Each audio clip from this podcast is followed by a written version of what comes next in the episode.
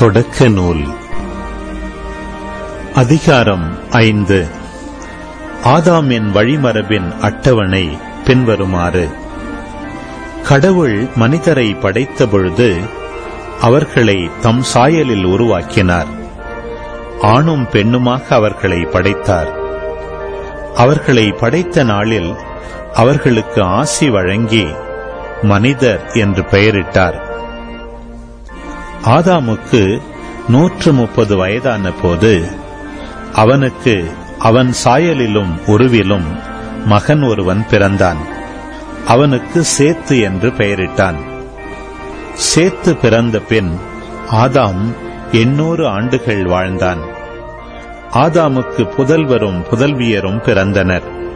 மொத்தம் தொள்ளாயிரத்து முப்பது ஆண்டுகள் வாழ்ந்த பின் ஆதாம் இறந்தான். சேத்துக்கு நூற்றி ஐம்பது வயதான போது அவனுக்கு ஏனோசு பிறந்தான். ஏனோசு பிறந்த பின் சேத்து எண்ணூற்று ஏழு ஆண்டுகள் வாழ்ந்தான். சேத்துக்கு புதல்வரும் புதல்வியரும் பிறந்தனர். மொத்தம் தொள்ளாயிரத்து பன்னிரண்டு ஆண்டுகள் வாழ்ந்த பின் சேத்து இறந்தான். ஏனோசுக்கு தொன்னூறு வயதான போது அவனுக்கு கேனான் பிறந்தான். கேனான் பிறந்த பின் ஏனோசு எண்ணூற்று பதினைந்து ஆண்டுகள் வாழ்ந்தான். கேனானுக்கு புதல்வரும் புதல்வியரும் பிறந்தனர். மொத்தம் தொள்ளாயிரத்து ஐந்து ஆண்டுகள் வாழ்ந்த பின் ஏனோசு இறந்தான். கேனானுக்கு எழுபது வயதான போது அவனுக்கு மகளலேல் பிறந்தான். மகளலேல் பிறந்த பின் கேனான் எண்ணூற்று நாற்பது ஆண்டுகள் வாழ்ந்தான். கேனானுக்கு புதல்வரும் புதல்வியரும் பிறந்தனர். மொத்தம் தொள்ளாயிரத்து பத்து ஆண்டுகள் வாழ்ந்த பின் கேனான் இறந்தான். மகளலேலுக்கு அறுபத்தைந்து வயதான போது அவனுக்கு எரேது பிறந்தான். எரேது பிறந்த பின் மகளலேல் எண்ணூற்று முப்பது ஆண்டுகள் வாழ்ந்தான். மகளலேலுக்கு புதல்வரும் புதல்வியரும் பிறந்தனர். மொத்தம் எண்ணூற்று தொன்னூற்றைந்து ஆண்டுகள் வாழ்ந்த பின் மகளலேல் இறந்தான். எரேதுக்கு நூற்று அறுபத்தி ரெண்டு வயதான போது அவனுக்கு ஏனோக்கு பிறந்தான். ஏனோக்கு பிறந்த பின் எரேது எண்ணூறு ஆண்டுகள் வாழ்ந்தான். எரேதுக்கு புதல்வரும் புதல்வியரும் பிறந்தனர். மொத்தம் தொள்ளாயிரத்து அறுபத்தி ரெண்டு ஆண்டுகள் வாழ்ந்த பின் எரேது இறந்தான். ஏனோக்குக்கு அறுபத்தைந்து வயதான போது அவனுக்கு மெத்துசேலா பிறந்தான். மெத்துசேலா பிறந்த பின் ஏனோக்கு முன்னூறு ஆண்டுகள் கடவுளோடு நடந்தான். ஏனோக்கிற்கு புதல்வரும் புதல்வியரும் பிறந்தனர். ஏனோக்கு மொத்தம் முன்னூற்று அறுபத்தைந்து ஆண்டுகள் வாழ்ந்தான். ஏனோக்கு கடவுளோடு நடந்து கொண்டிருந்தான். பின்பு அவனை காணவில்லை. ஏனெனில் கடவுள் அவனை எடுத்துக்கொண்டார் மெத்துசேலாவுக்கு நூற்று எண்பத்தி ஏழு வயதான போது அவனுக்கு லாமேக்கு பிறந்தான். லாமேக்கு பிறந்த பின் மெத்துசேலா எழுநூற்று எண்பத்தி ரெண்டு ஆண்டுகள் வாழ்ந்தான். மெத்துசேலாவுக்கு புதல்வரும் புதல்வியரும் பிறந்தனர். மெத்துசேலா மொத்தம் தொள்ளாயிரத்து அறுபத்தொன்பது ஆண்டுகள் வாழ்ந்த பின் இறந்தான். லாமேக்கிற்கு நூற்று எண்பத்தி ரெண்டு வயதான போது அவனுக்கு மகன் ஒருவன் பிறந்தான்.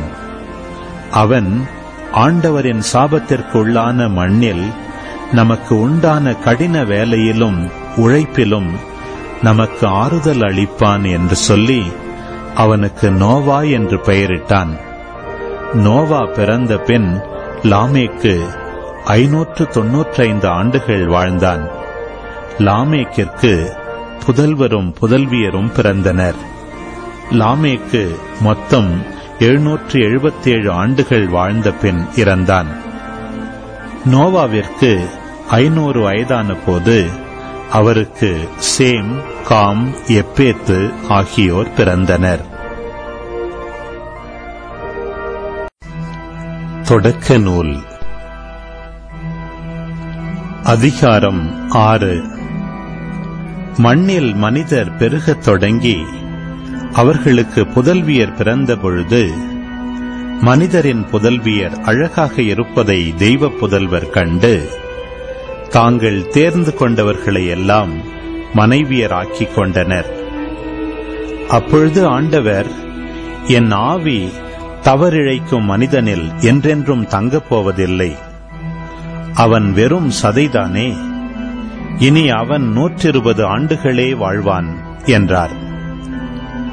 தெய்வ புதல்வர் மனிதரின் புதல்வியருடன் சேர்ந்து அவர்களுக்கு குழந்தைகள் பிறக்க அக்காலத்திலும் அதற்கு பின்னரும் மண்ணுலகில் அரக்கர் இருந்தனர். அவர்களே பெயர் பெற்ற பழங்கால பெருவீரர்கள் ஆவர். மண்ணுலகில் மனிதர் செய்யும் தீமை பெருகுவதையும் அவர்களின் இதய சிந்தனைகளெல்லாம் நாள் முழுவதும் தீமையையே உருவாக்குவதையும் ஆண்டவர் கண்டார். மண்ணுலகில் மனிதரை உருவாக்கியதற்காக ஆண்டவர் மனம் வருந்தினார். அவரது உள்ளம் துயரமடைந்தது.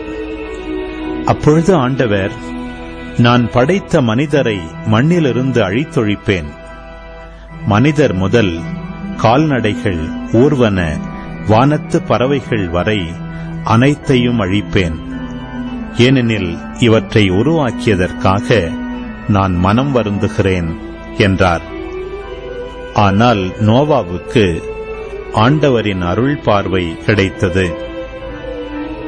நோவாவின் வழிமரபினர் இவர்களே தம் காலத்தவருள் நோவா நேர்மையானவராகவும் குற்றமற்றவராகவும் இருந்தார்.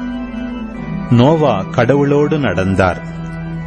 நோவாவிற்கு சேம் காம் எப்பேத்து என்னும் மூன்று புதல்வர் பிறந்தனர். அப்பொழுது கடவுள் முன்னிலையில் மண்ணுலகு சீர்கெட்டிருந்தது. பூவுலகு வன்முறையால் நிறைந்திருந்தது. கடவுள் மண்ணுலகை உற்று நோக்கினார். இதோ அது சீர்கெட்டு போயிருந்தது. மண்ணுலகில் ஒவ்வொருவரும் தீய வழியில் நடந்து வந்தனர். அப்பொழுது கடவுள் நோவாவிடம் பின்வருமாறு கூறினார். எனது முன்னிலையிலிருந்து மனிதர் எல்லாரையும் ஒழித்துவிடப் போகிறேன். ஏனெனில் அவர்களால் மண்ணுலகில் வன்முறை நிறைந்திருக்கின்றது. இப்பொழுது நான் அவர்களை மண்ணுலகோடு அழிக்கப் போகிறேன். உனக்காக கோபர் மரத்தால் ஒரு பேழை செய். அதில் அறைகள் அமைத்து அதற்கு உள்ளேயும் வெளியேயும் கீழ் பூசு. பேழையை நீ செய்ய வேண்டிய முறையாவது. நீளம் முன்னூறு முழம் அகலம் ஐம்பது முழம் உயரம் முப்பது முழம். பேழைக்கு மேல் கூரை அமைத்து அந்த கூரை பேழைக்கு ஒரு முழம் வெளியே தாழ்வாக இருக்கும்படி கட்டி முடி. பேழையின் கதவை ஒரு பக்கத்தில் அமை பேழையில் கீழ்த்தளம் நடுத்தளம் மேல்தளம் என மூன்று தளங்கள் அமை. நானோ வானுலகின் கீழ் உயிருள்ள எல்லாவற்றையும் அழிப்பதற்காக மண்ணுலகின் மேல் வெள்ளப்பெருக்கு வரச் செய்வேன். மண்ணுலகில் உள்ளவை எல்லாம் மடிந்து போம். உன்னுடனோ என் உடன்படிக்கையை நிலைநாட்டுவேன். உன் புதல்வர் உன் மனைவி உன் புதல்வரின் மனைவியர் ஆகியோருடன் நீ பேழைக்குள் செல்.